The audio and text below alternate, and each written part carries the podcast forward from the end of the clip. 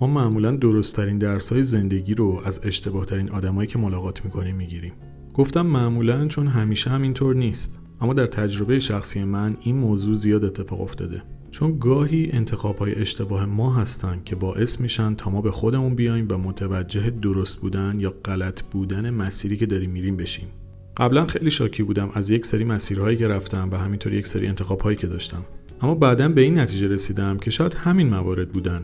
که باعث رشدم شدن. و به عبارتی این تجربیات و رنج های من بودن که کمکم کردن پخته تر بشم.